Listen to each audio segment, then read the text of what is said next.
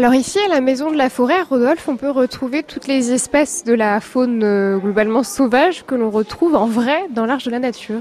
L'objectif de la Maison de la Forêt, c'est de visualiser les espèces locales sartoises, forestières, qu'on peut voir à l'arche de la nature, mais plus globalement dans tout le département. Toutes les espèces sont pas présentes à l'arche de la nature.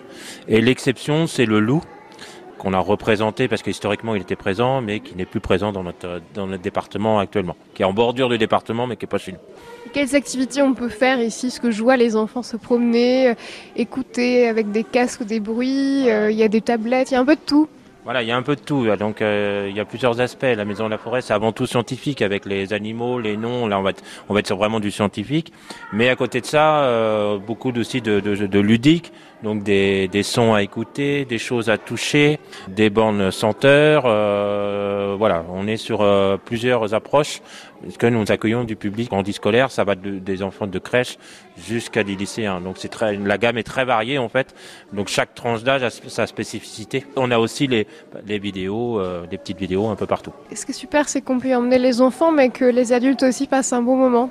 Voilà, ça a été conçu dans cet euh, objectif-là, de, de, rassembler la famille en fait. Et concernant les animaux, en hiver, lesquels on va le voir un petit peu plus euh, par ici? On voit tous les animaux, euh, presque, restent des animaux sauvages, donc en liberté, qui sont craintifs par rapport à l'espèce humaine. Donc, pour observer des animaux à large de la nature, c'est le matin euh, ou euh, en fin d'après-midi. En fait, il faut choisir les périodes où il y a un peu moins de public sur le site et des zones plus tranquilles, surtout plus au calme. Mais, bah, par exemple, euh, du chevreuil, ça peut s'observer assez facilement. Des espèces plus plus difficiles. Le sanglier, c'est un animal nocturne, donc là, c'est peu probable de le voir. Mais beaucoup d'espèces sont observables en, en journée. Les écureuils, c'est observable, les pivers, des choses comme ça, c'est assez facile à observer. Merci beaucoup. Qu'est-ce que vous avez fait aujourd'hui? Bah, En fait, on a parlé de la nature, des animaux. Et en plus, les animaux, euh, ils sont fragiles, on a parlé. C'est incroyable parce que en fait, quand je vois ces animaux, on dirait qu'ils sont vrais. Mais en, en vrai, euh, ils sont faux. Naturalisés. Naturalisés. Ah, on a le bon terme grâce à. Comment tu t'appelles? Marceau.